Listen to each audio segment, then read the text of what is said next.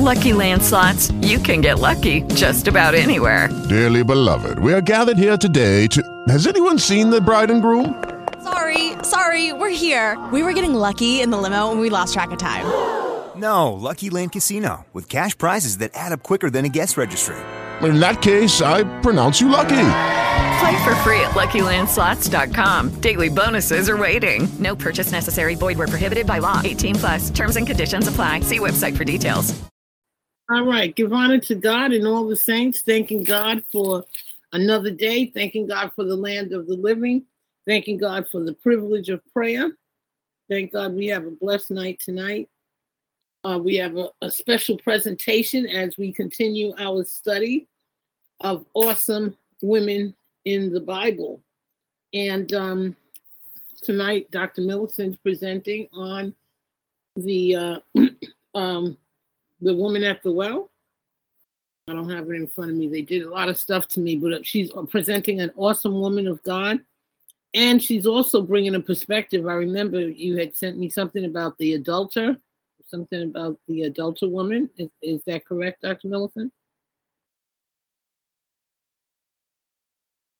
Correct. The woman caught in adultery. The woman caught in adultery, and um, I guess they didn't give her a name.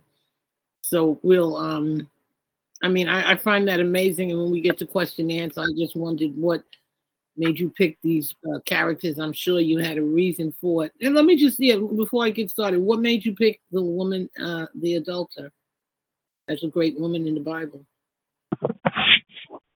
Um, when I was working on my dissertation, where it was my thesis at that point, um, my the title of my thesis was in, uh, educating the church to empower women who suffer in silence from domestic abuse, and all of my research went towards women who I believe was actually victims of abuse uh, versus just being women of sin.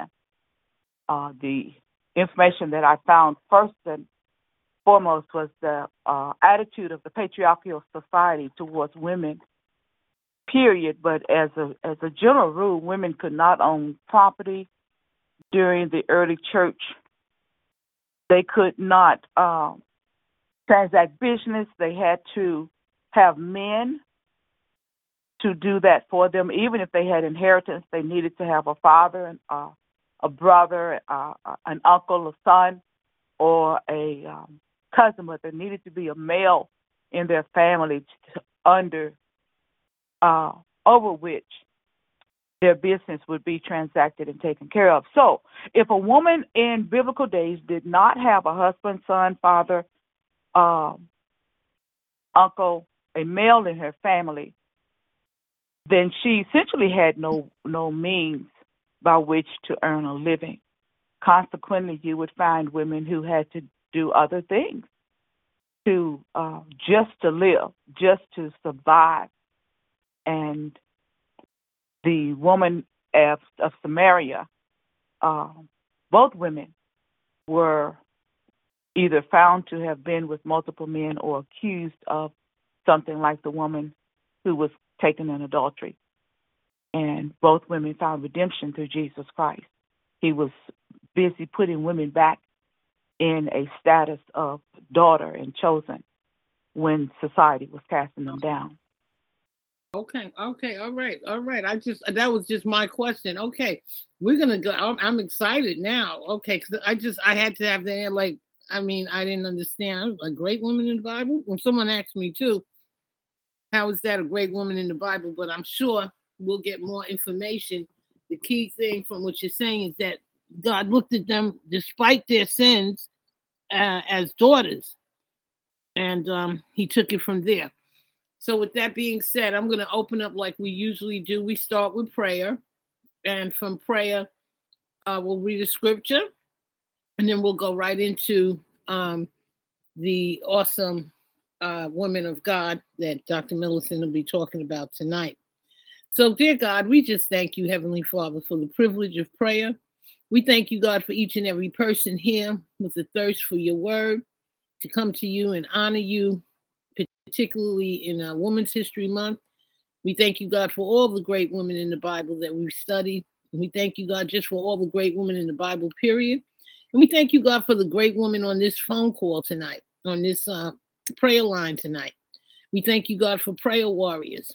We thank you, God, that for people that come together and particularly pray for an end to the eugenics program, for an end to the targeted individual program, for an end to all of these human killing humans without penalty programs.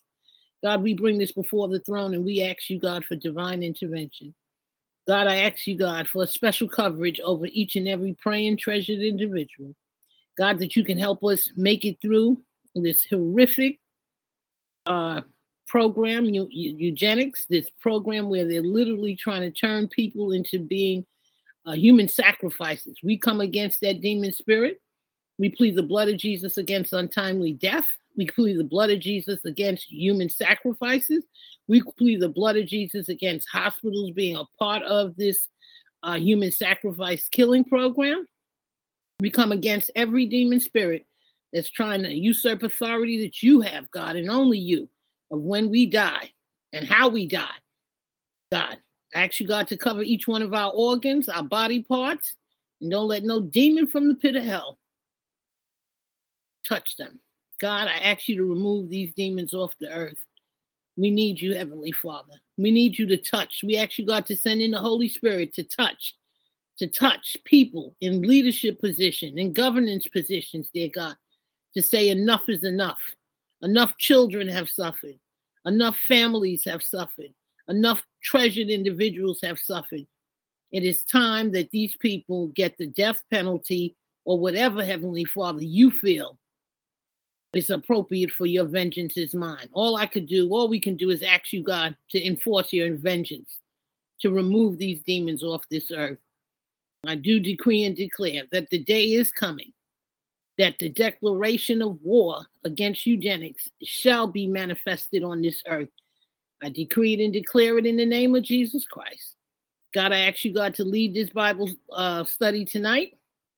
Let us leave here with, with information and knowledge we did not have previously. I thank you, God, for each and every listener, participant, and downloader, and, and each person, God. We ask you, Lord, to let this uh, message be a, a, a message to each person, dear God, that they can even grow stronger. In Jesus' name, amen. Amen.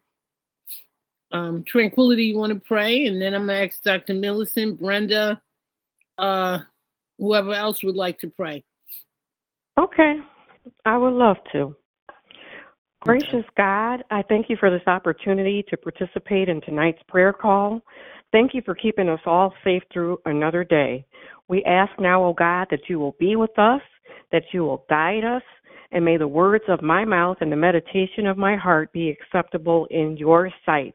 O oh Lord, you are my strength, and I'm so glad that you are my Redeemer. Use us in spite of us. In Jesus' name we pray. Amen and amen. Amen. Oh, it was sweet. Amen. Amen. Brenda, you want Brenda, you want to pray? Okay, yes. Father God, thank you for this time of coming together. Lord God, thank you for this time of unity. Lord God, I thank you, Lord God, as we come before your throne, Lord God. We see your power. We see your glory, Lord God. We, we see you, Lord, in Jesus' name. I thank you, Lord God, that our eyes are open wide, Lord God. I thank you that we have forevision, Lord God, and we have pro- provision, uh, provision for our needs, Lord God. You said that our every need would be met according to your riches and glory by Christ Jesus. Lord God, release your provisions right now in Jesus' name. Release your provisions Lord God, to your people right now in Jesus' name. Lord God, sustain your people, Lord God, in the time of trouble, in the time of need. Sustain your, your people spiritually, Lord God. Sus- sustain your people, Lord God, um, um, materially in Jesus' name. Lord God, sustain your people with visions and dreams and your word. Lord God, your word, Lord God, sustain them right now in the name of Jesus. In the dark times, in the dark times, in the lion's den, Lord God, sustain your people right now in the name of Jesus. when the enemy comes in like a flood, like a flood, Lord God, I thank you that you are going to overtake that enemy, Lord God, and that we will have a victory, Lord God, over the enemy. Thank you, Jesus. When the enemy thinks he has done something, when he thinks, Lord God, he has has, has dealt his final blow, Lord God, when he when we think, when he thinks, Lord God, that you're down for the count and dead and that you're no more. I thank you, Lord God, that we rise up. Hallelujah. In the name of Jesus, Lord God. I thank you, Lord God, right now for your mighty power. I thank you for your mighty presence. Hallelujah. Lord God, I thank you, Lord God, that we are delivered people. Lord God, we may be targeted, but we are delivered from this demonic program. Lord God, we thank you, Lord God. What Satan has done for evil will will generate good, Lord God. It will generate your glory, your glory, your glory only. In the name of Jesus. Amen. Amen. Amen. Amen. And amen. Amen. Uh, Amen. all right. Uh, Sharice and then Dr. Millicent. I want to say the, the best. Heavenly Father, I want to thank you for once again bringing us all together to praise and worship you. Father God, I pray that you bless everyone on this call line with all the prayers that they have been praying for and the things they've been asking for expeditiously, Father God. As we get ready for this wonderful messages that we're about to hear tonight, I pray that you continue to keep a positive spirit vibe and keep the line just going, flowing wonderfully. In your name I pray. Amen. Amen. Amen. Dr. Amen. Millicent. Amen. Loving God, we thank you for this day, God. We thank you for all of the ways that you prove yourself faithful on our behalf. We thank you, Father, for the times that you stood up for us, oh God, when no one else would stand. I pray, God, tonight that as we embark upon this study of your word, Lord, we're praying that you would indeed open our eyes that we might see the wondrous treasures, oh God, that you have hidden in your word for us. I praise you, God, for showing us that you indeed are the one who are perfecting the things that concern us. I pray, Father, by your power and by your might, Lord, that you would indeed move back the hand of the adversary, Lord. You know what each one of us stand in the need of. You know which parts of our bodies are so brutalized that we oftentimes don't know what to do, God. You know the parts of our bodies, Father, that the perpetrators like to uh, chide us about, Father, as they hurt us and harm us. But Father, I thank you that you're the God of the restoration. You're the God of the refreshing, the God of the renewal, Father God. And because of that, we are still here. Thank you, Lord, that we are indeed covered over under the shadow of your wings. That you, God, know how to hide us in the secret place. Thank you, Father, for the times of intimacy that we're allowed to have with you. God, because you are God and because we can't live without you. It is indeed in you that we live and move and have our very being. and so tonight, God, as as Reverend Brenda has already prayed, God, let your power fall. Let your kingdom come in us, oh God, as it is in heaven in Jesus' name. Amen. Amen. Amen. Amen. Okay. Uh, our scripture, Proverbs eleven sixteen. A gracious woman gains honor. Violent men gain only wealth. The good news any woman who is compassionate in her life will be rewarded in heaven, while those who act in anger will be punished. That is a woman's um, from Proverbs 11 16. And um, the Bible tells us that a strong woman wears the look of confidence in her face, but a woman of strength, uh, but a woman of strength wears grace. A strong woman has faith that she's strong enough for the journey, but a woman of strength has faith that is that it is in the journey of surrender to God. Wow, that she will become strong. Amazing. All right, so um, those are some of the Bible verses. Just a few more. God is within her; she will not fall. May He grant you, out of the riches of His glory, to be strengthened and spiritually energized. Blessed is she who believes that the Lord will fulfill his promises to her. And blessed is she who believes and trusts in the Most High God. Thank you, Lord, for those scriptures that give us the strength to keep going forward, especially in a in a situation where there are criminally insane men targeting women to try to kill and destroy us. We thank you, God, that you're the God of the impossible and that we're moving on and that we're doing what you put us here to do. So we give you all the all the praise and the honor. And we thank you, God, for this awesome study by Dr. Millicent tonight. In Jesus' name, amen. Dr. Millicent, welcome. Thank you so very much for the invitation and for the opportunity of sharing with you on these two great women. What makes them great in my eyesight is that they were able to endure the hardships that were put upon them, not because of whose they were, but because they were women. But what the what was exciting to me was when we learned that God acknowledged them through Jesus Christ. And so then it became whose they were that brought them out of the place of degradation, out of the place of rejection, out of the place of separation. And Jesus included them in the beloved.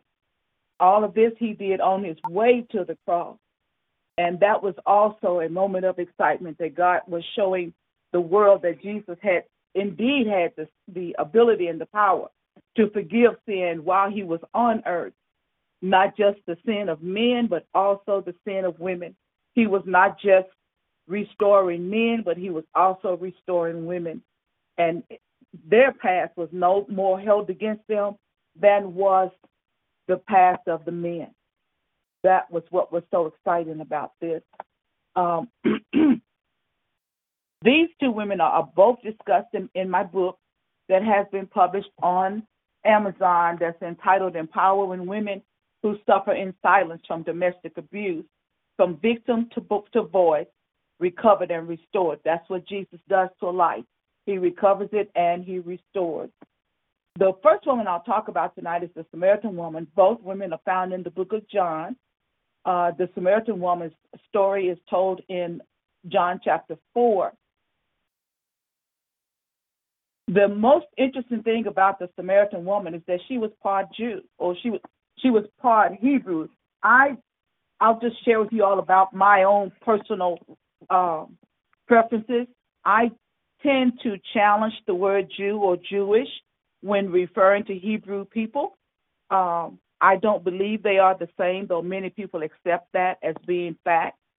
So, the when there was the split in the kingdom uh, of Israel, the northern kingdom stayed in the north, and Samaria was their home home base or their capital. The southern kingdom stayed in Jerusalem. So when the northern kingdom was in Samaria, they began to intermingle in marriage with the Samaritans, and that's what gave them the name half breed. So the text opens with Jesus coming to Samaria, where he meets a woman at a well at noon. The Assyrians named Samaria that was located in a region of Palestine, probably in about 722 BC, from its capital city. Scholars had voiced differences of opinions as to whether the detour through Samaria was because of geographical convenience or for theological reasons. The mission for which Jesus says he must go through Samaria turned into an evangelistic message that brought understanding of true worship to the entire region. Now, I know that I'm supposed to be reporting on the woman, but the woman had no real substance until Jesus took over. And when I say she had no real substance, I mean that before Jesus, and, and it's almost like a before Peter and an after Peter effect. Before Jesus, the woman was looked upon, she was pushed around, she had reason to seek uh, water in the middle of the day instead of in the evening when the sun had gone down like the rest of the women, and yet she did go. And it was at the time that she went and the time that Jesus was there that makes this such an important event or an important occasion. Not only was this an evangelistic assignment, but it was also a mission of freedom and acceptance for a woman in that town. This woman was about to be freed from being outcast and became a lesson of inclusion in the beloved for the people of Samaria.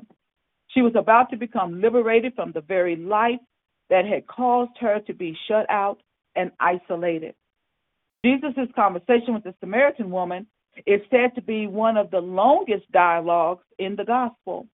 The fact that Jesus spoke to this woman was breaking the tradition and the custom of the Jews during the first century.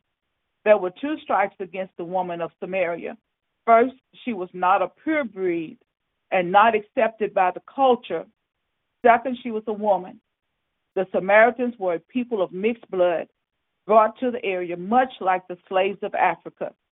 According to Reverend Maxine Thomas, the Samaritan woman was plagued by racism, sexism, and classism. This woman experienced racism because of the mixed blood that coursed through her veins, sexism because she was a woman, and classism because they were considered a poor class of people. Yet 13 times Jesus is recorded to have made conversation with this woman at the well. I learned some very interesting facts about Jacob's well that I'll go into only because it's so important for us as we understand the plight of who I would prefer to call the Hebrews. The particular land that Jacob's well is found on was actually purchased. Well, it was actually given to Joseph by his father Jacob, and you'll remember that Jacob is the is the grandson of Abraham. That's why I put back into the the uh, culture and the class of the Hebrew people. It was a field that Jacob purchased so that he could pitch his tent in the land of Canaan, and he built an altar there. And he named it El Elohi Israel, meaning the God of Israel. This very field was the first inhabitable piece of real estate that was recorded in Scripture that any Israelite ever owned in the Promised Land. Abraham had previously purchased the field of Ephraim, which contained a cave that became his and Sarah's burial place. Now, Joseph, when the children of Israel was coming out of Egypt, well, before they came out of Egypt, but when they came to Egypt, Joseph made them promise that when they left Egypt, that they would take his bones, and they did. And Joseph found his resting place in the same cave that his grand great grandfather at this point, that his great grandfather and his great grandmother were buried. The Israelites carried Joseph's remains around with them for 40 years in the wilderness until he came to his resting place in that cave. so it was important the fact that Jesus met her at Jacob's well on the land that was purchased by Abraham way back when he was when he received the promise from God that he would make him a father of many nations. Being at a well indicates that both people had a thirst for water. This is the first time that Jesus displays his humanity by acknowledging that he was thirsty. The second time was on the cross at Calvary. The time of day is described as noon, which indicates that the woman was coming to the well at a time that other townspeople were not known to come. Meeting a man at the well who was willing to have a conversation with her was an unexpected occurrence. The conversation opened over the topic of water. Jesus asked for water. The woman, in, in her own surprise, did not know how to respond except by asking a question herself Why are you asking me for water? She asked. She was speaking of H2O, from Jacob's well. That's why she had come to the well, actually. But Jesus was really talking about something else. He was really talking about the water that he would be able to offer to her. And that would be the water that would spring up inside of us as well as her. And he is called the Holy Spirit. The question led to his answer in the dialogue that allowed Jesus to introduce the subject of salvation. Jewish custom was that a Jewish man did not speak to an unknown woman, nor was a Jewish rabbi to speak with a woman in public at all. Also, Jews were not to have any social interaction with Samaritans at all. There are customary uses for water, such as cooking, bathing, and cleaning, but what else can be done with water besides drink it? I looked at that really closely and gave some real uh, prayer time to that so that I could have clarification myself. And God began taking my mind back to the times, even as a child, we used water to clean scrapes and scratches. Water can be used to cool burns and stings. Water can be used to wash away dirt and stains. It is these other accepted uses for water that Jesus is about to introduce to the woman.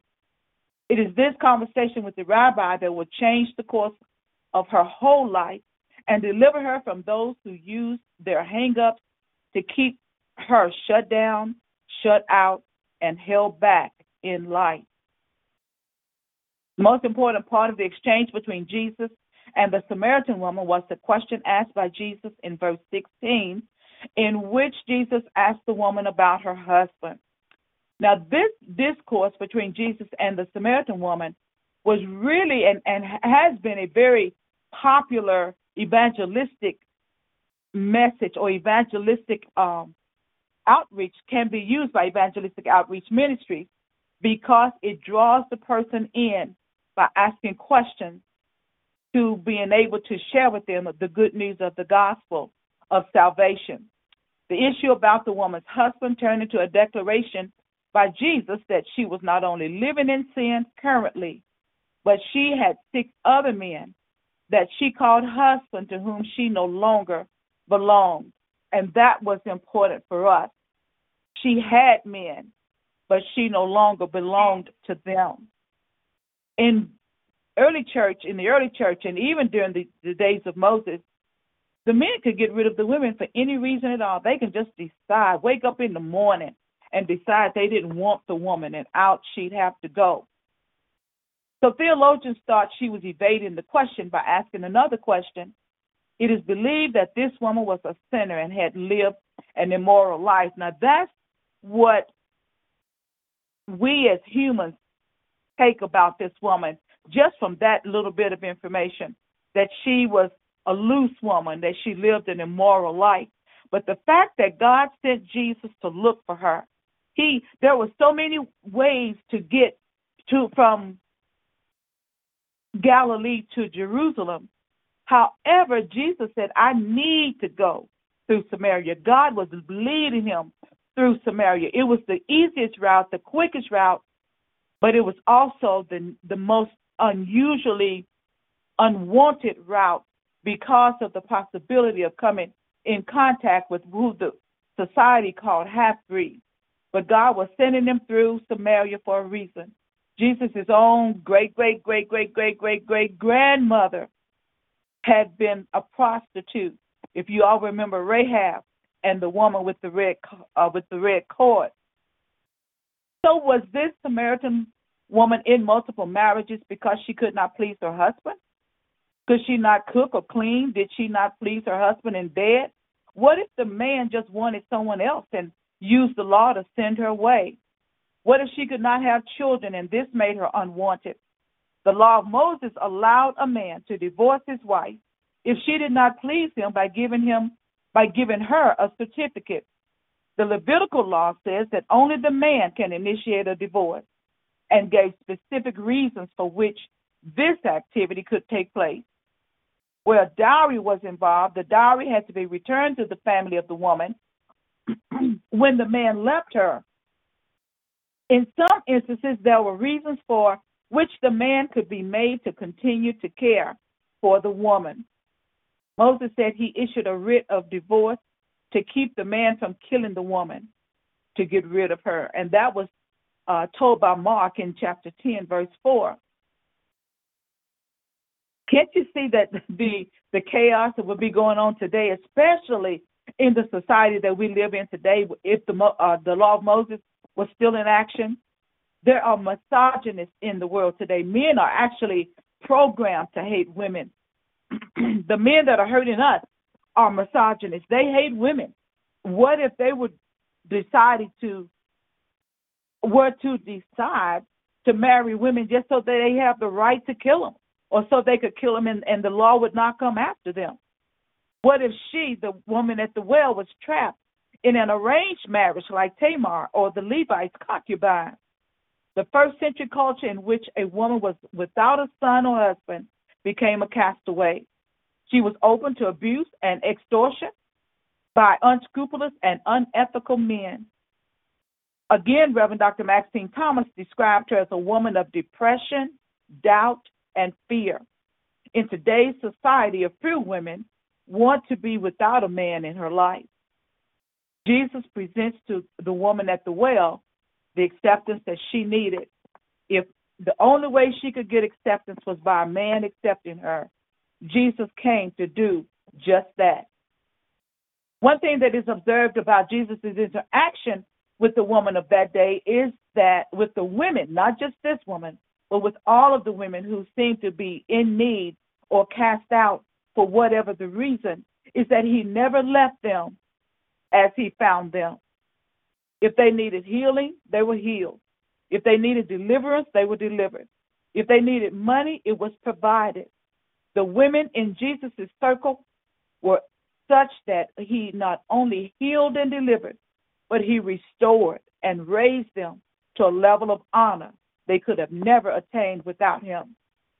So what did Jesus bring to this woman who was has suffered rejection, abuse, and mistreatment? What was it about the woman from Jacob's well that Jesus redirected his path to meet this woman? How long had he known of the thirst in her soul that only the Spirit could satisfy? Jesus' ability to answer the woman's question allowed her to recognize him as a prophet. The theological mission of the text begins to unveil as a Samaritan woman who could tell her who could tell her all she had ever done and keep talking to her as a display of the love of God. Most men would have pushed her aside, told her to leave their presence because she was loose, and many men had had her, but not Jesus. Here, Jesus represents the church. He represents forgiveness. He represents mercy. He represents compassion. He represents restitution. As a representative of today's missionary church, Jesus represents the external care of the body of Christ to a sister in distress. The church of the living God is to act as the neighbors of old and come to the aid of a sister who needs her, sac- her scratches and her scrapes cleansed and bound by the hands of mercy. And she needs her burns and blisters of a bad relationship cooled by the water of compassion. She needs the dirt and stain of ugly words soothed by words of kindness. As a representative of the God of Abraham, Isaac, and Jacob, Jesus presents forgiveness, healing, restoration, and elevation. We then, as representatives of Jesus, can do no less for one another and for others with whom we come in contact who have been cast down, cast out, and cast away. There is a mantle, a mandate left by Jesus to love one another. In John 25 40, he tells the church, Inasmuch as you do it to the least of these, my little ones, you do it unto me. Outwardly, this woman received cleansing from her past and status in the kingdom of God. She also received respect, acceptance, and validation by a man of the Hebrew community.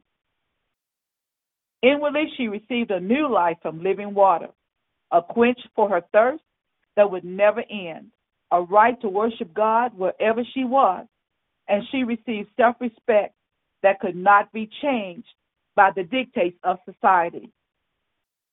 What we found out from the, uh, the story of the woman at the well was she went to the well to get water to take care of her needs for the day. She met the man who was able to give her living water, who would meet her needs forever. Now, the difference between her and the woman who was caught in adultery, one, the location. The location for the woman who was caught in adultery is in is in the temple when Jesus had come down from the Mount of Olives. Instead of Jesus meeting the woman vicariously as he did the woman at the well, this woman was brought to Jesus by the scribes and the priests. They say they had caught her in the very act of adultery. I want I, I deliberately talked about the woman at the well first because I want you to just keep remembering the status and the position of the woman at the well because the woman who was caught in adultery very well might have been in the same condition. Some of the popish writers that uh, actually called this woman Susanna. Her story is found in John chapter, the end of chapter 7, verses 53 through chapter 8, verses 1 through 11. They said that she was espoused to a decrepit old man named Manasseh, that she died a saint in Spain, whether she had followed St. James. Now, these accounts the judicious Calmet properly termed fables. What is certain is that men sought to entrap Jesus concerning the law regarding this woman. This is the first reporting of this scripture that is the only time Jesus is reported to have written anything. Notice that Jesus did not write anything during his time on earth until he needed to confront these men about their attitude regarding a woman. And this passage is considered canonical through much of the worldwide church and is considered historical in its use by the church. The enforcement of the Mosaic law was of interest to the Pharisees because Jesus was known to contradict it as reported in the gospel. You all will remember from your own Bible reading that the Pharisees and the Sadducees were often trying to entrap Jesus because he always made them an open display. According to Deuteronomy 22, 22 through 30, the behavior of the man is being examined with greater strength. Then he is to be judged according to the status of the woman. Scripture is clear on the punishment that is to be allotted to the man and the woman, depending on the circumstances. There is no provision for the man to be set free, Yet the man who approached Jesus, the men who approached Jesus, were asking that the woman be stoned to death, and the behavior of the man was not being addressed at all. In other words, they only brought a woman to Jesus for judgment. They did not bring the man at all. there seemed to be no trial of witnesses, no attention mm. was brought to the man, Yet the report just, is that she was. I'm just sorry. Her, huh? Just her. Just her. Just, just the woman. Just her. Mm-mm-mm. Just her. Even mm-hmm. though Deuteronomy was clear about what had to happen to the man and the woman. wow. So they overlooked the biblical the biblical teaching and did what just just focused on the woman. These were the teachers of the law now. But they were hmm. using her to try and entrap Jesus. There seemed to be no trial of witnesses, no attention was brought to the man. Yet the report is that she was caught in the very act of adultery. This would mean that she was married and that the man she was with was guilty of lying with another man's wife. Where was the man? Despite the embarrassment that this woman had to suffer, the shame of the situation, and the threat of death, the real reason for this public display was to challenge Jesus as a prophet. The wisdom mm. of Jesus led him to remain silent in this situation, and he stooped down to write in the dirt. It is not said what was written, only that whatever he wrote brought conviction on the men, in that when he arose, only he and the woman were left. Now, I wanted to talk more about that because as I reread the scripture, it says Jesus stooped down and began to write in the dirt. And then he stood up again as the men were insistent that something be done about the woman. And he didn't say a word, but he stooped down a second time and began to write in the dirt. I was at the intensive at my seminary in January of 2021. I 2020, January of 2020, and the way the um, the meetings worked at seminary intensive, we always had chapel every morning. And after chapel, we would have a plenary session. That would be someone who would focus on the theme of the intensive for that week. so the woman who was speaking on Thursday morning, because um, my plan was to leave right after the plenary session was over. She got up and she said, I had an invitation to speak in, let's say, Africa. And she said, I told my friend about it, and I asked my friend, What should I talk about? And she said, Tell them about the cross. Now, you have to understand that as Jesus worked his way through the book of John, he was on his way to the cross. And I could see as I reread that scripture that perhaps Jesus stooped on the ground and made the sign of a cross. The woman said that the significance about the story of the cross is that God had told her she was often, I guess, judgmental, maybe critical of some of her of some of her peers, some of her constituents, some of her her uh, co-workers, and perhaps some of the members of her community, maybe even her church. And so she said God told her to just make a a, a, a piece of paper, write on a piece of paper all of the sins she could think of and just lay them down on around the cross. And she said she did that.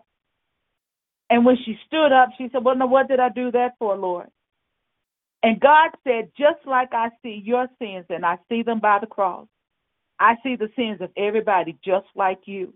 I see the sins of your of your neighbors and of your constituents. I see the sins of your peers and the members of your church and the members of the community.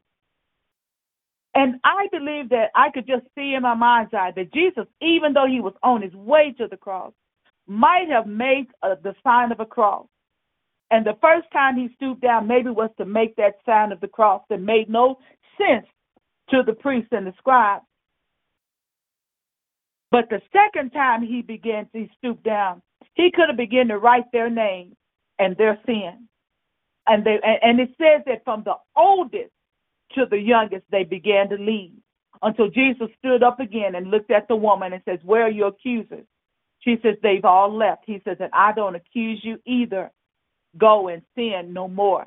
What he said to both the woman at the well and to the woman who had been caught into in adultery is to sin no more. Jesus became the cleansing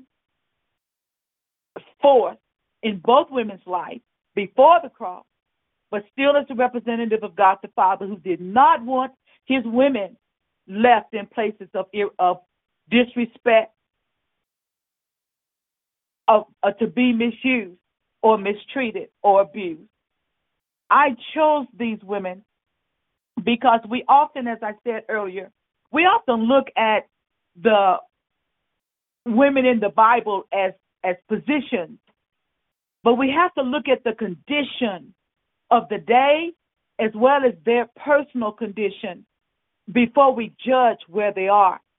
And for sure, if we look at their position alongside ours at the cross, we'd have to forgive them. We'd have to have compassion. We'd have to have love to them. We'd have to extend mercy. We'd have to give them the grace that God gives to us because we, like they, are cast down. Aren't we today? We're cast down, aren't we? We are knocked around by men who hate women, just like those in that day. The misogynists, they're called misogynists today, but they were called uh, patriarchal in the in the early days. And as late as in the days of John Calvin, they were still mistreating women. John Calvin had men come to him and say, "We can't take, can't can't control our women. They're not doing what we say." Calvin said, "Go back and give them instruction to do what to, what to do again." He said, "And if they don't mind you this time, box their head. Box their head means beat them up." I want you to know, men are still today not calm, not always calm. They're not always kind, and they're not always accepting of the women who God has given them to bear their children, to clean their houses, to cook their food, or to wash their clothes. So we as women surely have to be kind to one another. We surely have to be accepting of one another. Whatever state we find a woman in, know that she doesn't want to be there if she's homeless, if she doesn't have a job, if she can't take care of her children. I dare to tell you, ladies, that my mother left home on Saturday morning, going out to be with a man to make to get money to take care of her children. I believe there are other women, mothers, who are just like mine. And it took me a long time to grow to accept that my mother was doing the best she could. God blessed me that I had a husband. I had two husbands. I didn't have to live like my mother. My determination was that I would not live like my mother. But I'm telling you, if mother was a woman in the Bible, before Jesus came, she would have been outcast, just like the woman at the well. Nobody would have cared that she didn't have a husband to take care of her eight children. It was six of us that survived. But I tell you what else I had. I had a granddad who loved and feared and revered God Almighty. He prayed to the God who saved us and who has saved him and his family because he came through the through the channels of slavery. He had a mother who had children to raise. And because of my granddad and my grandmother's example to us as children, they raised four of their granddaughters. And my mom was in and out of their house with, with her own children because she was without a husband some of that time. But because of my granddad and his representation of God the Father to me, I grew to love God as my Father. I grew to accept Jesus as my Lord and my Savior. And I saw the way they treated my mother. They treated my mother as Jesus treated this woman at the well, as Jesus treated the the uh, woman who was caught in adultery. They loved my mother. They gave her grace and they gave her mercy. And because of their example today, I serve God. I serve Jesus Christ. And I can have mercy on the women like the one at the well or the one that was caught, was caught in adultery. Thank you, ladies, for listening. Wow. Wow, that that was my speaker on. Yeah. Can you hear me? Yes. Hello? Oh, okay. Wow, that, That was, was awesome. wow. That was awesome. Did I hear you correct though? You said your mom was a, a was was a what? I just said my mother left home on Saturday morning going to meet someone so that she could make money to take care of her children. I watched my mom and my and and and, and our neighbor. They would leave together. And I knew that they were meeting men. Mm. I hear you. God God chooses who he uses. Look what look what that experience led you to become. To help so many women as a minister, you know, um, what the devil meant for bad, he will use for good. You know, let me just um wow, that was just a phenomenal story. And it just lets you- us know that God, Mhm, God mhm. Oh, I was just going to say my mother became a minister of the gospel, and when she passed from this life at the age of 86 years old, she was well respected by the people in the community. Wow. Wow. Well, God can use anyone. Um yeah, you know, I, when I was in college, uh, I had a, a girlfriend and uh, you know, she was uh she was convinced that uh that was the way she was not going to be poor, so uh, you know, she negotiated with men too. And when I got to really know her because um my mom my my, my that you know that that's just I, I wasn't familiar with that type of stuff but what was important is that you you look at the history and um when she was 14 you know her mother stood at the door and told her as long as she has uh, female parts, you know, she has to come in that house with some money. So you just never know why or why people are going the route, you know, and you can't you can't judge. Um, you know, I pray that that that you know I haven't heard from her in a while. You know, that was back in the day in college days. But my point of bringing it up is that you know you just never know why people are are doing it. Uh, I I don't know if it was uh, just money, but in this particular case, she was raised that way. Her mother literally told her since she was 14, every time she come in that house, she had to give her mother some money because you know as long as you're a female, you're supposed to have some money. And um, I just you know today she may be a minister. You know, you just don't know what experiences God will put you through to uh, have you be a blessing to the rest of the world. So um, I'm going to open it up for questions. Any questions?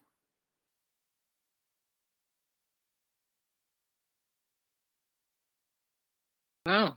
Don't all, don't all, don't all ask questions at once.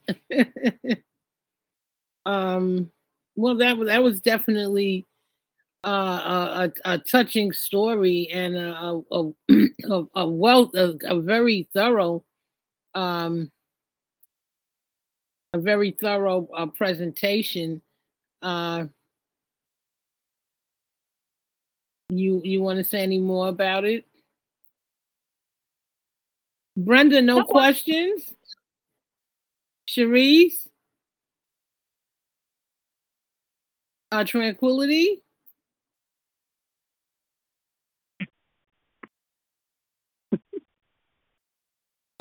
All right, so let me just add a little bit on to it. What can we learn from the woman caught in adultery? One of the key things is self righteousness is a sin all people are guilty of, but often oblivious to their own selves. Along with other important lessons, Jesus' encounter with the woman caught in adultery exposes this hypocritical tendency in all of us. In John 7 53, uh, it records the touching story of a woman caught in adultery. Jesus was teaching the people in the temple courts, and they were teachers of the law. And Pharisees, they brought in the woman and they said, you know, she had been caught in the act of adultery. They made her stand before the crowd. They said to Jesus, Together, this woman was caught in the act of adultery. In the law, Moses commanded us to stone such a woman. Now, what should we do? And that's what um uh, Dr. Millicent was just going through. The scribes and Pharisees were hoping to catch Jesus in a trap. That's what Dr. Millicent said. They were trying to corner him. In cases of adultery, the, G- the Jewish law, they called for stoning. If Jesus recommended the woman to be released, he could be accused of breaking the law or of treating the law of Moses nonchalantly. On the other hand, if Jesus recommended stoning, he would be breaking Roman law bringing on the wrath of the government and giving the Jewish leaders occasions to accuse him.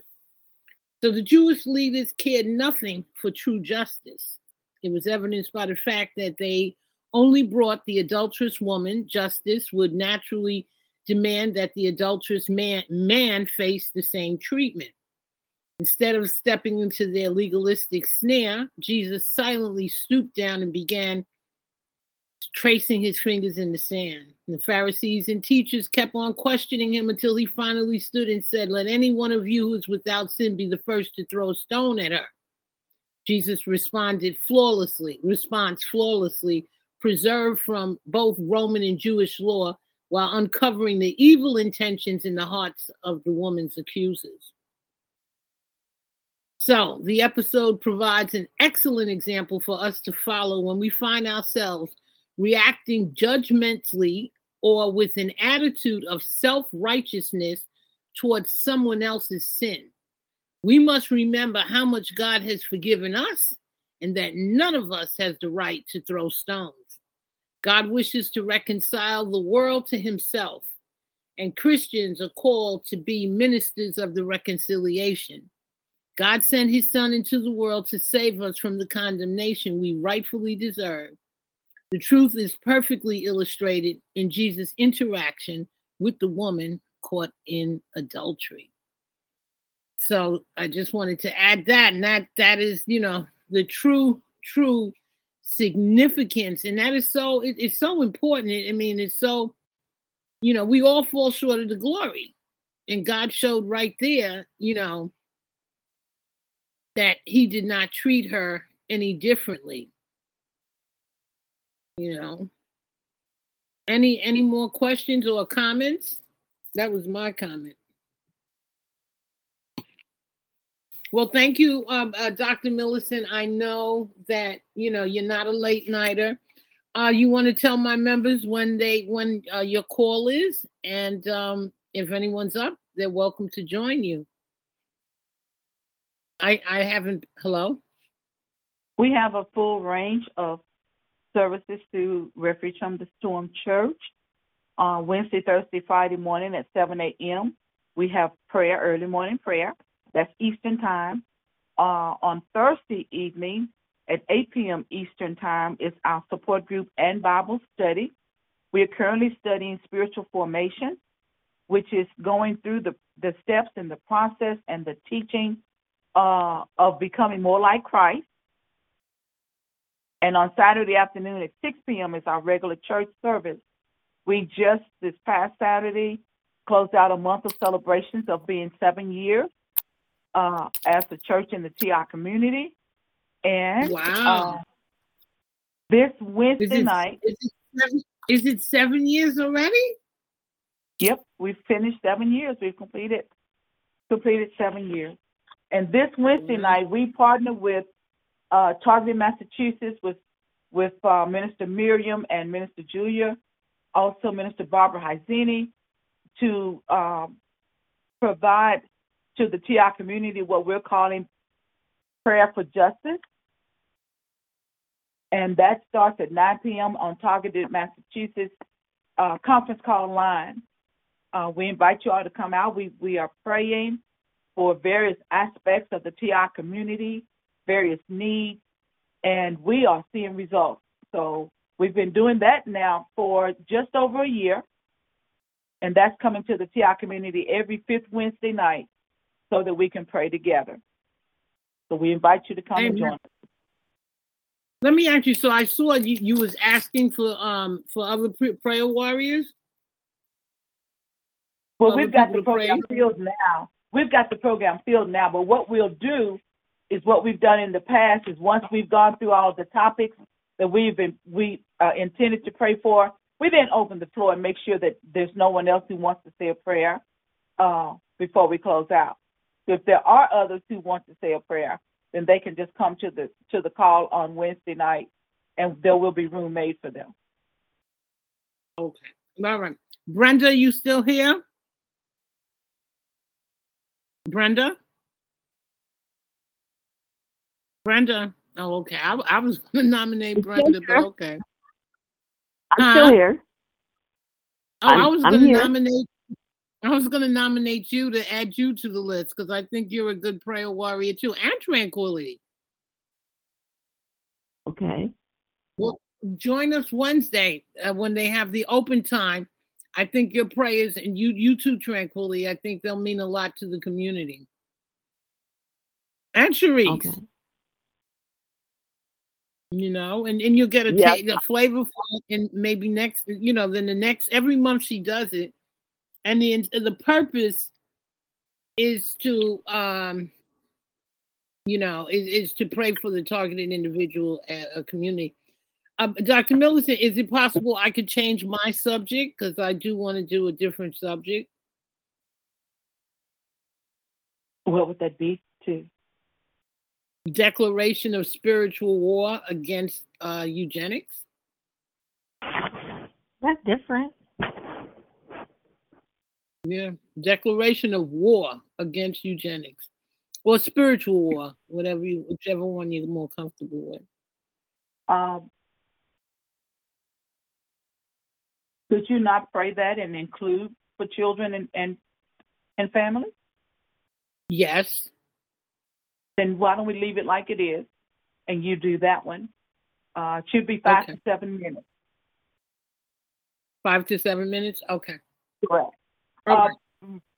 I want you to announce my topic, my topic as the, you know, as my declaration against uh, eugenics. Declaration against state and federal We, we, eugenics. we, we already have the program printed, but you're welcome to say that before you start to pray. Okay, no problem. Okay. Okay. Uh, Reverend Brenda, being in the in the legal profession, though, would you come in and then say a prayer for uh, for the lawsuits that are, are currently in place? I know Norm Rabin has a, a lawsuit in federal court in New York regarding the common rule. And Joy Mack has a, a the same kind of lawsuit in the federal court in in uh, Mississippi, as well as the one that Targeted Justice has going. Would, could you come in and, Yeah. and say a prayer? Yes. Uh, yes. okay. And you know what? I'm litigating as well, and I have found a lot of information that I could, you know, briefly touch on because there's so many facets to legal facets to this targeting program. And uh, yeah, it, yeah, I will do that, but I don't want to talk too much. But I'm telling you, it's something else when God opens your eyes about you know things. But He really provided for us a deliverance, you know, and it some of it is legal. I can look at it that way. But uh, Um, yeah, I will do that. Okay, there will be one other lady who is also down to say a prayer for that, but I believe two prayers is not too many, uh, considering the amount of of uh, effort that has gone forth forth in putting these lawsuits together. I ha- I have to uh, petition the court to make them turn the chips off so that I can have surgery. It has been proven, and I have medical documentation. I have a letter written by a orthopedic doctor to the court uh, confirming that the existence of these chips in my body can be used to, to harm me. I have uh, medical evidence that I need to have these uh, this issue addressed before I can have a third surgery on my right leg. That uh, the second surgery resulted in some bone amputation, and this one is guaranteed to have more. But the surgeon doesn't want to do the surgery until I can get the chips turned off, and so I've got to got to provide a, a uh, injunct for, uh, Well, to the court for Millicent-. Millicent, you have no way of proving if they take your organs out. So I just, I mean, I, I will keep you in prayer. Um, but right now they're harvesting. There's there's an uh, uh, investment plan called Human Hap- Human Capital Wealth Plan, where they they're, they're calling people to do surgeries for the specific purpose of taking their organs out. And then they're telling them that you they have cancer, and what's really going on is that you're missing a spleen or or a liver. Um, so I, I ask you, know, you to really pray on it. I don't think the time for surgery at all is right now, or any time. You know, I mean, I just wanted to share that with you that they're using surgery to remove organs, and and you know. I I appreciate that very much, but it's certainly a time for me to use mm-hmm. this medical evidence to make the courts aware of the fact that my body is riddled with 53 implants, and they are being used to make me need surgery. They are being used to make me need surgery. And Whether I what makes you feel you're going to fix it? I need to have it have it have I need to have the chips turned off so that they can quit harming my body, harming my health. N- And one more thing, um, who's the guy in New York you said that's suing? Norman Rabin. You know, when we were at uh, at the President's Commission on Bioethical Issues, after we met, we were asked to send our testimony to uh, John Holdren, who was uh, Obama's Director of Science and Technology. And right after that, they began to try and modify the, the common rule to close any gaps that would allow us to be able to sue them. So Norman is, is asking that they be that their their changes be set aside based on the fact that they use that specifically to try and get away with uh, to try and get and, and get away with the fact that they are using us non consensually for research. Dr. John Hall mentioned the common rule in that uh, in that in that meeting when we gave testimony to the President's Commission on Bioethical Issues in 2011.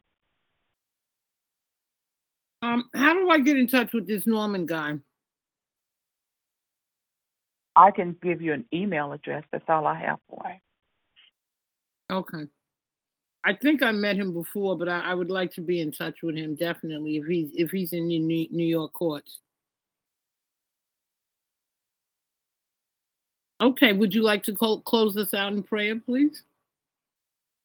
We're privileged Me? to have you. Yes, we thank you so much and for sharing. And that was just an awesome presentation, an awesome lesson for us all to take a look at ourselves before we try to judge anybody. You know, oh. and that was uh, oh. I didn't realize. I didn't realize that's where that um, Jesus parable came from. Uh, what was it again? Um, about cast not the stone. What? Oh, let him who is without sin cast the first stone. Correct. Yeah. Correct. It, it came from the study of the woman, uh, the the uh, uh, the woman. What is it called? The woman uh, adultery. Caught the woman in, caught in adultery. adultery. Right. Right. Caught That's where the the parable. Yeah. Yeah. Oh. Okay. Can I say Oh, something about that? Uh, uh, that's an interesting uh, uh, aspect of, of the woman caught in the very act of adultery. Guess what? I wrote a book about her. The same lady. And uh, the I called it, and I have I have actually the graphic of the book. It's called Jesus, and I and I have a you know uh, the intercessory prayer model uh, of Jesus, and I used that woman that he delivered from an actual. I, my my my take on it was that she was a, under on a death penalty. Because back in that day, stoning was their death penalty, and so You're right. she had already been sentenced. You know, and how he intervened and interceded for her and and I use it as an intercessory prayer uh, model, and I and I talk about how, uh, and even as an attorney, Jesus, uh, what, what what scripture is it? Second John two. Uh, there's an interpretation there. If you look it up uh, in the uh, Greek, uh, Strong's, where Jesus is very very purpose was interceding as an attorney speaks for a defendant.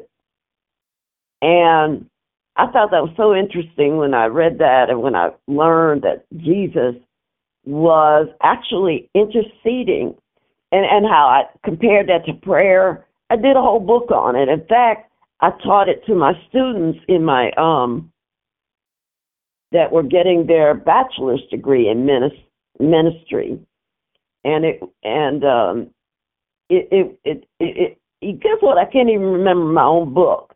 But to hear what you had to say oh that was interesting. It's so interesting. It really augments that lady a lot that woman. And um you know the fact that he had to stop and intercede for her. And he himself jesus was attacked. They they tried to attack him as well. And his his character and his his uh, uh, credibility uh, and integrity when he tried to intercede for that woman. And um, I mean, I had all the aspects. If you can imagine, I spent a whole semester on that um, on that woman, but to you said you did your thesis on this on the woman as well. I did. Dr. Millicent. She was part of it. Uh huh. Interesting. It's a lot there. I mean, it's so look look look at what you did. I mean, a totally different aspect, and uh, it's a lot there. It doesn't seem like a lot until you start studying, and the the historical, uh, uh, um, the historical descriptions and, and what what was what, and the stoning, and they actually did not have the authority to. I did it from a legal standpoint. They really didn't have the the the the uh, authority to stone this woman because they were, uh, I believe, they were in Ro- under Roman law. They right, couldn't stone, exactly. so they were just, uh, putting it, putting up a, a big nothing. They didn't have the they didn't have the authority, and so oh, I, I just I did the legal aspect of it, and, and from one point to the other, and then when uh uh pursuant to Saint John two two, Jesus being it, it says for um the defense attorney, uh I, I just took the whole thing. It, it took me uh it took me eight weeks and I did it on my my, my radio podcast too, uh about that uh prayer. And then I turned it into a book. Jesus the intercessory prayer model. So I, I, I really enjoyed your presentation it's it's it's it's almost uh, miraculous to see how much can be you know gleaned and drawn from that very small uh you know description of that woman. I even took the legal aspect that you know under roman law wait a minute under he let's see how i do it? But anyway there had to be more than one witness and they didn't have any more witnesses besides she Right. and the man Right. that she was there, and that was illegal stoning as well. So uh, Right. you know, it's been a, it, it I, I I mean, so you know, it's a lot lot that can be drawn from those scriptures there. Uh, your um, I think it's? John eight.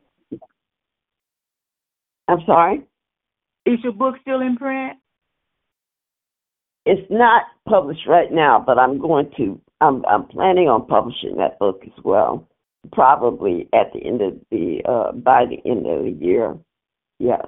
Okay, I'd like to have a copy.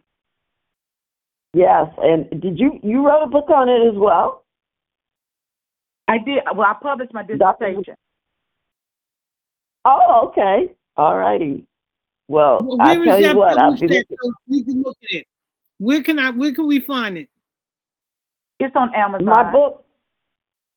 Oh, her book is on Amazon. Yeah. No, Well, I haven't published. yeah, Doctor Uh, Doctor Millicent. What's the name of it? It's on Amazon.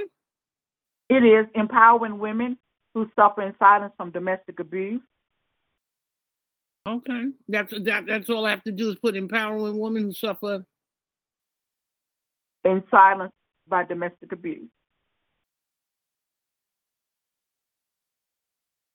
And did you do self-publishing or you did yourself? Empowering. I paid a guy to publish it, and he turned out to be a shyster. So I have not been uh, marketing it. I am currently talking to another publishing company about re- republishing it, so that I can close the loopholes that is, has allowed him to get my royalties and and and give me nothing. Oh, girl, Uh, stop! Can I tell I- I- her this? Um, Dr. Millicent, TBN, TBN, the, the station TBN, uh, Trinity Right. Broadcasting Network, they're looking for Christian authors.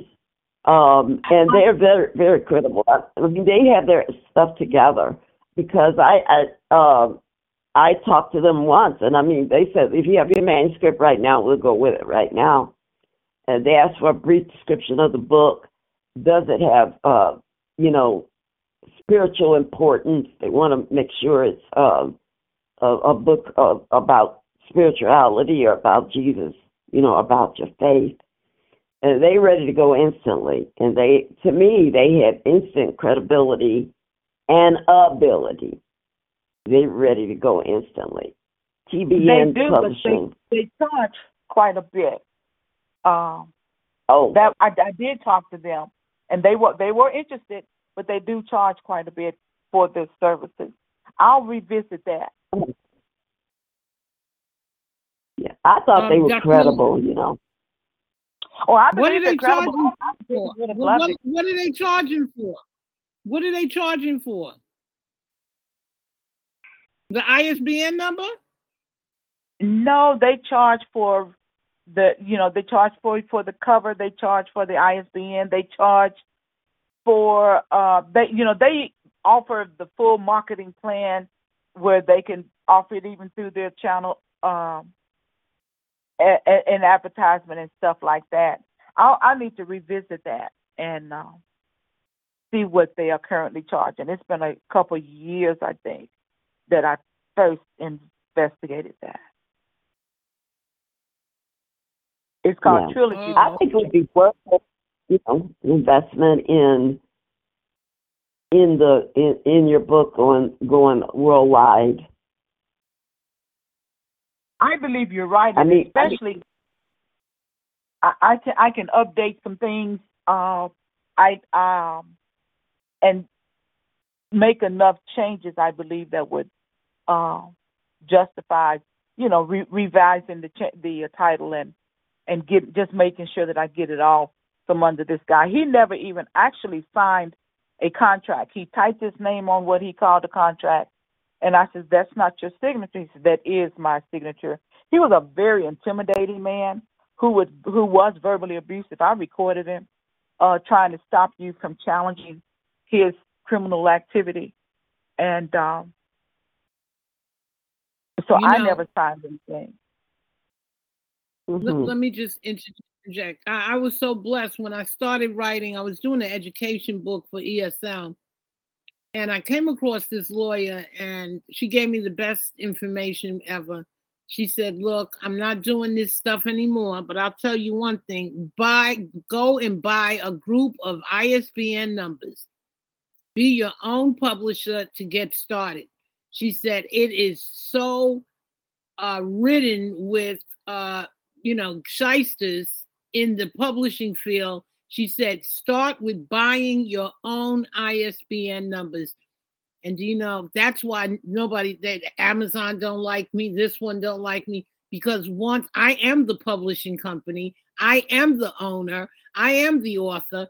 Once you buy it, so I would recommend to anyone to go to there's a there's a the site online before you do anything buy your ISBN number and create your publishing company. And then go to these people. You know, when I go to them, okay, now you want to play ball, you know, can you market my book? Basically, if I, you know, if you can upgrade my cover, I'll look at them. I'll even take editing services, but that's all they could do marketing, editing, and book covers because if you don't want any problems, you need to go by your ISBN number and through it's Bowler, I think B O W L E R.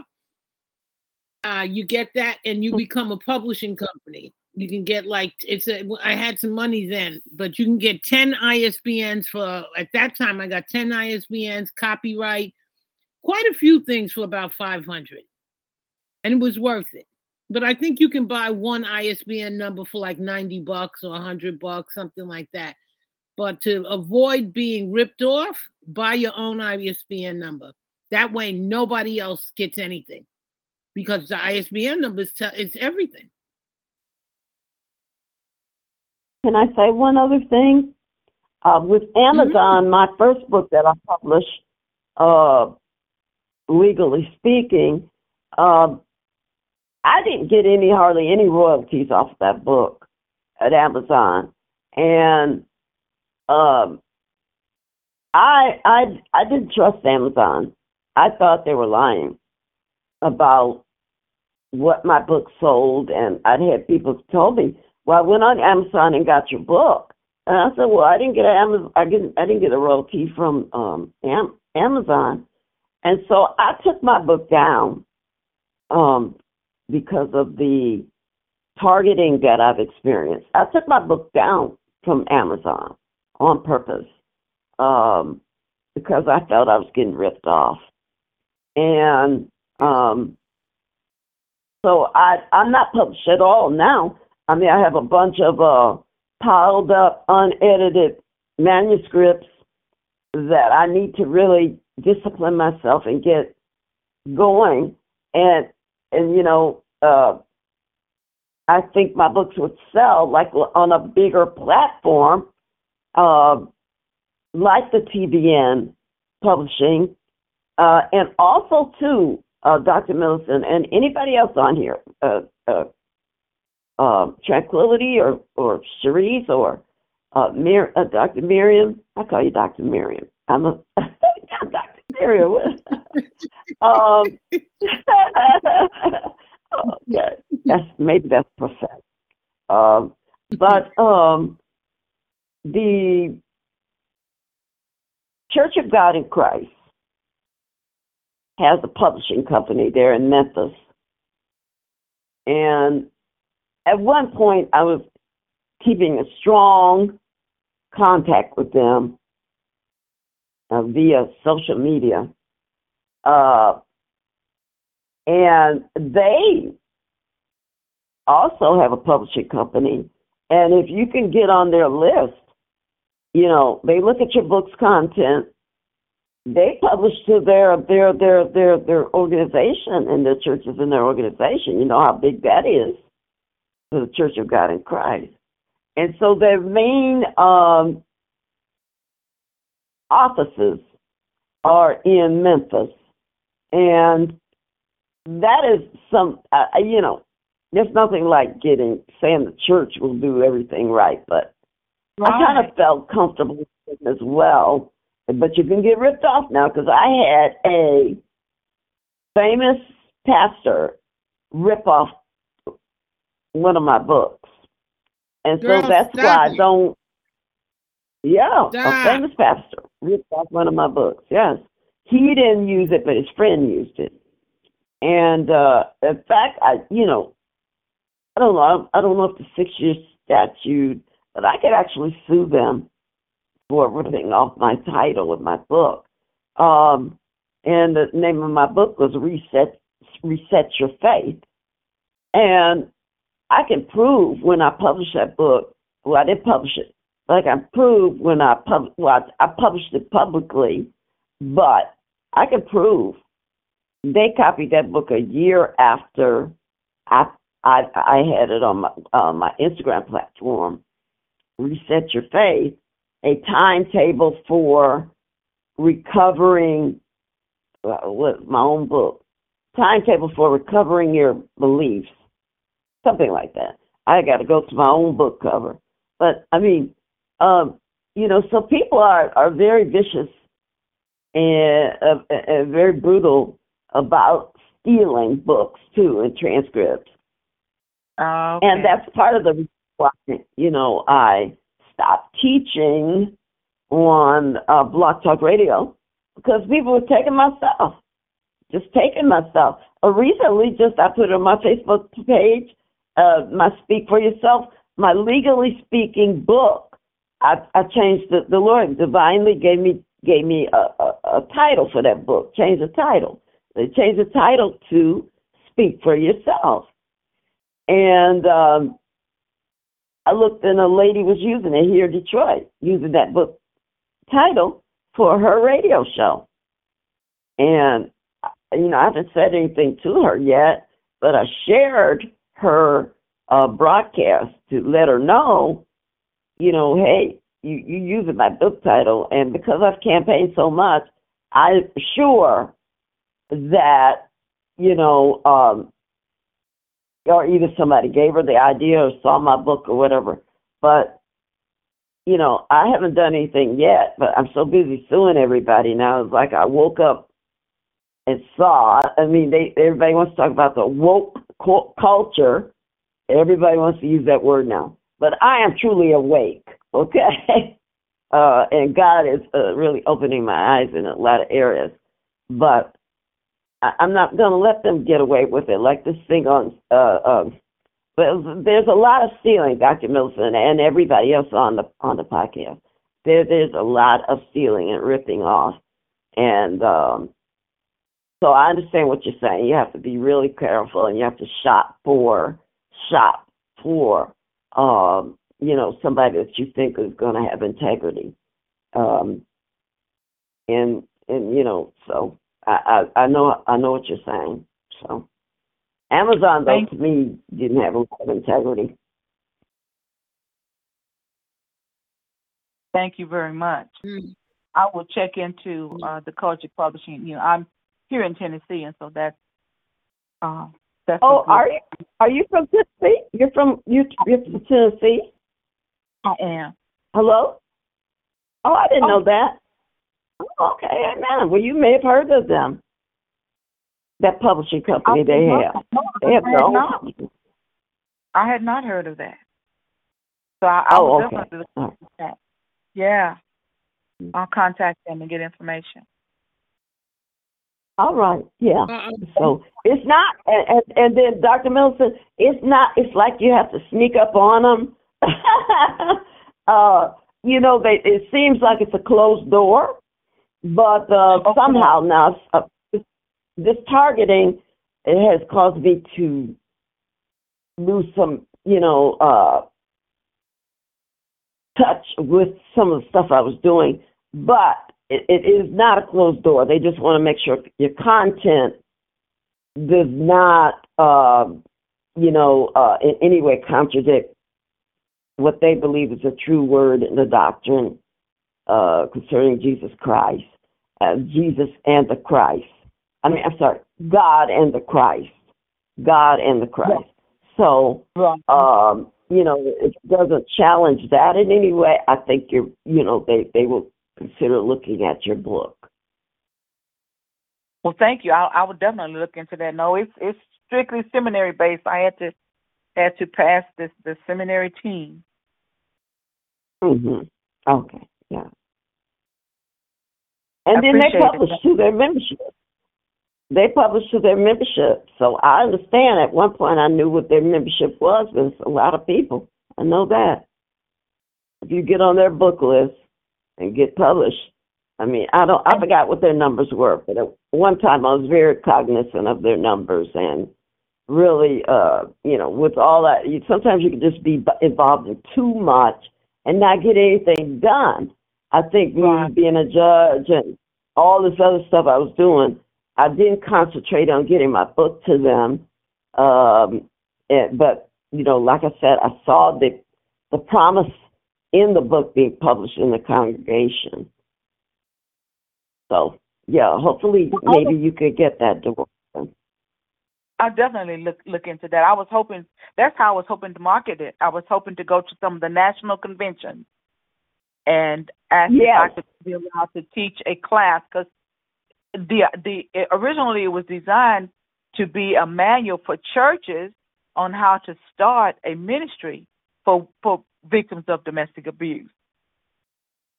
And COVID Yes. happened, and man was acting ugly, and so I just backed down from all of that. Yes. Amen. Yes. And I had favor with them at one point, and you know, legally I had represented, you know, some of their pastors in different things, contract cases, and so forth. And so I had a little, you know, favor there. Not, there's not such thing as a little favor, mm. but a kind of open door had come open, you know, where there normally I believe would not be a door open. But you know, you can it, once you present it, like I said, if it doesn't com- conflict with that, mm-hmm. then sometimes they will accept, you know, writings from outside sources, so to, so to speak. Yeah. That's a great I think, idea. I think they have a yeah, I think it's a couple of million of them, isn't it? More, I don't know how how big the Church of God in Christ is, but their membership is huge. It's it's a huge one. Yes, it is large. I mean, Yeah. then you know the. National Baptists have three different conventions uh, because of all their splits, and then there's the uh, uh, Full Gospel uh, Yes. Baptist Association. So there's some there's some good possibilities there. Yes. Yes. Amen. I'm, I wish you success on that. Yes. Thank you very much.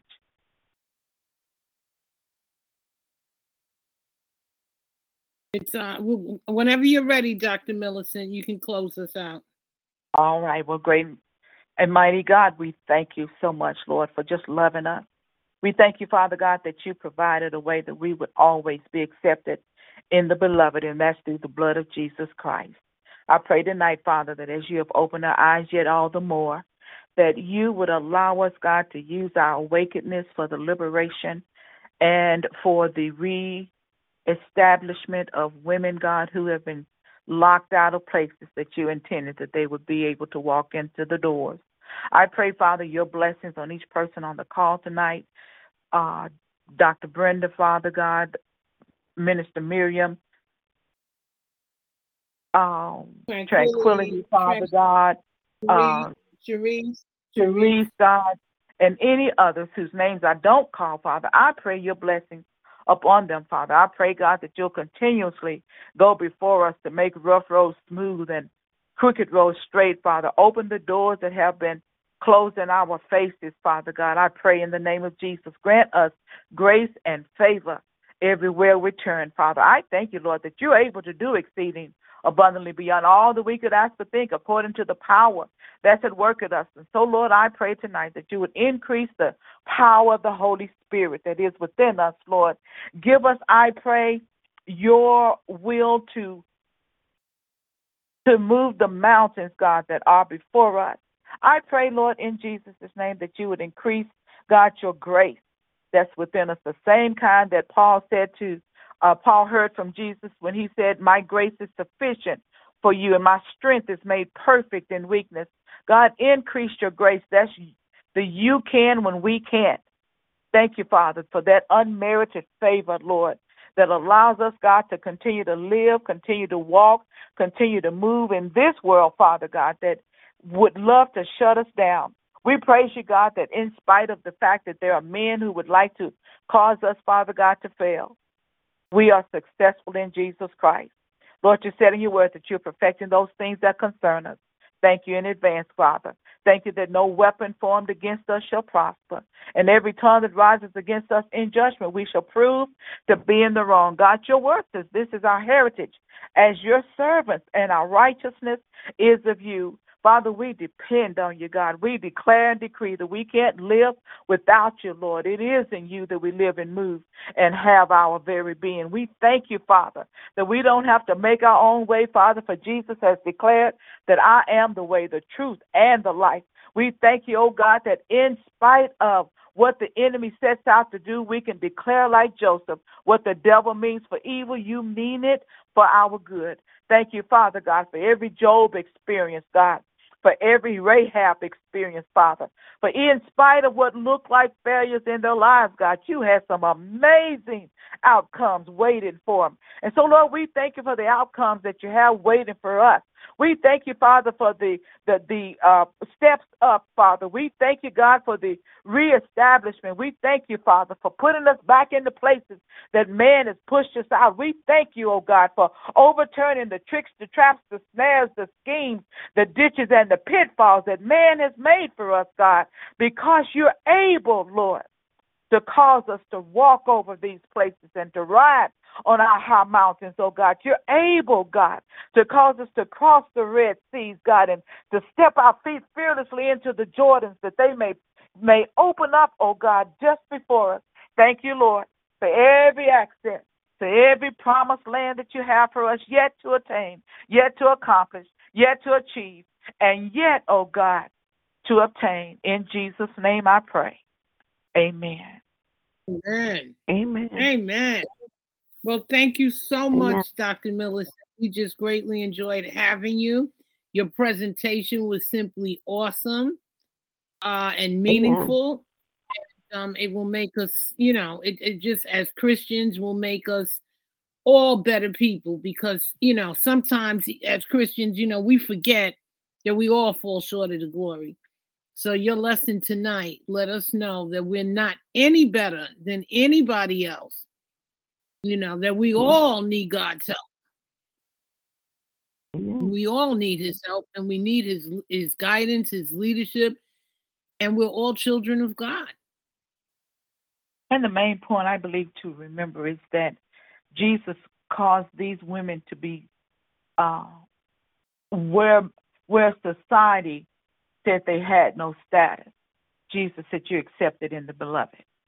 That's the main thing to to remember that Jesus had the a power and the ability to forgive sin, but not just to forgive, but to cleanse and to restore. And that's what we saw him doing in the lives of these women. Amen. Mm. Amen. Okay, with that being said, good night, everybody, and thank you so much for coming. And um, I think, yeah, this is our last Women's History Month. So you guys made it wonderful. I'll probably do a summary of uh, great women um, Friday night. And uh, uh, excuse me, some will be from the Bible, and some will be just from uh, GP. Gen, uh, is it GP? No, GK. General knowledge. Um, you know, I want to look at uh, Mary McLeod Bethune, CJ, Madam CJ Walker, Helen Keller, um, Mother Teresa. Um, I'll just have like short uh, biographies on each. They will be, uh, it will be t- on video. I mean, on video, uh, uh, tape. So I know you're not a late night person. Uh, I hope you get to listen to it, uh, Dr. Millicent. Okay. I'm trying so to good night. remember the name of the woman. I'm trying to remember Ooh. the name of the woman that I saw in the African American Museum in D.C. when we visited in 2019. My goodness, made a, a tremendous impact on me because as a slave, she applied to the state of Massachusetts for a pension and got it. I'll find her name and send it to you. She's definitely one to be looked at. Oh wow! Yes, give me that name. I'll, I'll include her. I'll I'll, yeah, I'll send I, it to you. oh really? Actually, I have I, I have this. uh I can't find it right now. Prayer book, and I had all these great women in there, and I was like, oh.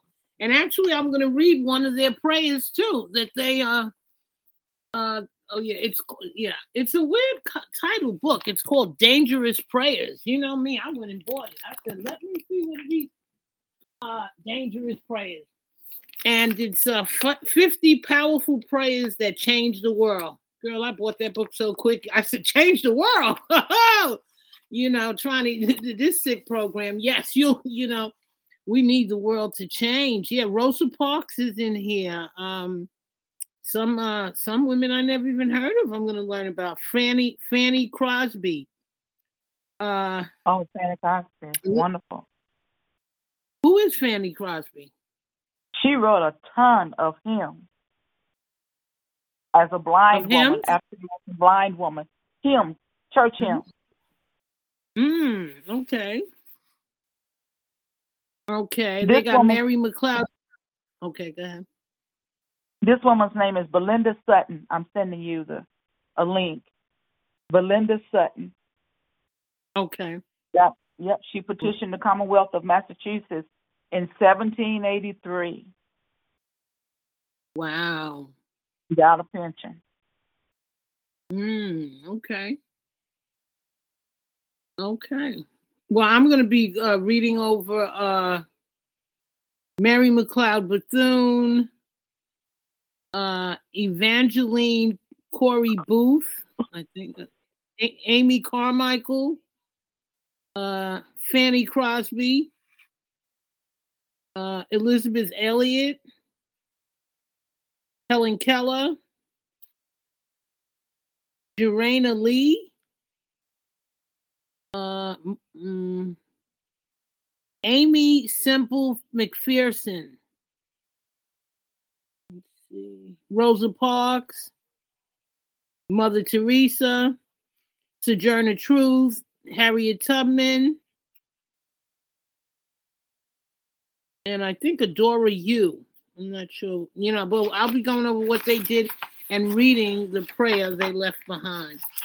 So yes, that's for next uh, Friday night. Join us if you can, and um, don't forget. Uh, I, I try to make Millicent's call, Dr. Millicent's calls. Uh, they're on what is it, seven to eight Eastern? Right. That's right. Right. So if you ever, you know, not sleep like me many nights, you know, you could uh, join us there. And um, she told you about her other um, week. She's doing a great job in in the TI community, which is needed, particularly for a lot of the newer people that the younger people that doing this too. You know, it's just no easy way to deal with this. So I just thank God for what you're doing to at least help prevent the suicide, you know. Amen. Amen. Well, God bless each of you is my prayer. I've got uh, two doctor appointments tomorrow, so uh, today now. So I'm, I'm better get to bed. Okay. All right. Good night. God bless you. Thank you. Good night, everybody. Uh, Dr. Sanders. Yes. May I? May I? Yes. Uh, Mir- could Miriam give give me your phone number? Oh, it's okay. Yes, I'll give it to you. Okay. All right. Well, no, I tell you what. Yeah, I, well, I tell you what. I'll let Miriam give them to you. Yeah, yeah, That's that'll fine. be fine. That's it. That's that's fine. Okay. Thank you. 'Cause The state of Okay. Tennessee Okay, last you- fall. The the state of Tennessee Brenda, I just, Brenda, just excuse me one second. Brenda, I got three phone numbers. Could you just send me the one you want me to give her? Three one three. Three one three. Not my landline, but my cell phone. Okay, the one that I got two with three one three. Just give me the next digit. Six. Okay, I'll fi- I'll figure it out. Okay, all right, I'll send it. Okay, what were you saying? Mm-hmm. I was just telling her that the state of Tennessee um, had on the ballot back last fall to close any loopholes regarding slavery, and they did. They did that. And what um, what what's happening to us is considered slavery. It's considered electronic slavery, and because I can prove that they that I'm being used for for research and money is being trans trans uh, is transpiring, then that makes it involuntary servitude, and and they close the loophole on all of that. So I wanted to ask you about how to challenge that. Oh, oh, okay. Okay, no problem. When you say they Oh. closed the loophole, what do you mean? They still they still had on the book that they could they could enslave someone for uh if if they had been convicted of a crime that they could be put when I was a little girl they had what they called a chain gang. And and literally men had to go work off their fine. And so they still had it on the books that that could be done. And um because like I said because they are using me to generate money and I have no I have not been convicted of any crime and I do not owe anyone that I'm not paying they have no right to do this to me so I just wanted to challenge it from that perspective Right. Even if you did, if, even if you had like the rest of Americans have debt, and nobody have no right to do this. Exactly. Exactly. But the guy that that put me in the program and that has been being paid by Lockheed Martin to tear up my body, he said he's been made filthy rich selling my body. Hmm. Well, you need to start putting his name all over in Congress, everywhere. Like I'm I've been sending it. I've been sending it. I've been I sending it. everybody in this world to know about regional killer Boyd and Gray. Everybody in the world. I don't want a, a child not to know. Every news media. I, I'm, I'm, I'm. When I this next document, I'm asking people just you, you know, just forward it. Put news tip. Just news tip. Go to every media outlet and put news tip.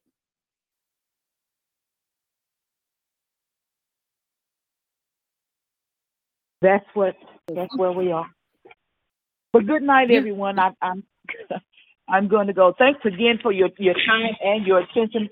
Uh, Minister Miriam, thank you so much for inviting me. I'm glad you came and we enjoyed you. Thank you for coming. And thank, Thank you you. guys for your participation. And I'll give you, I'll send you a copy of the link. Great. Thank you. Good night. Okay. Good night. Good night. Good night. Good night. God bless Good you. night. Good night. Good night. Up the tape. Where are you? Hmm, I don't know what I'm Hello, who's that? It is Ryan here, and I have a question for you. What do you do when you win? Like, are you a fist pumper, a woohooer, a hand clapper, a high fiver? I kind of like the high five, but if you want to hone in on those winning moves, check out Chumba Casino. At chumbacasino.com, choose from hundreds of social casino style games for your chance to redeem serious cash prizes. There are new game releases weekly, plus free daily bonuses. So don't wait. Start having the most fun ever at chumbacasino.com. No purchase necessary. Group. Void were prohibited by law. See terms and conditions. 18 plus.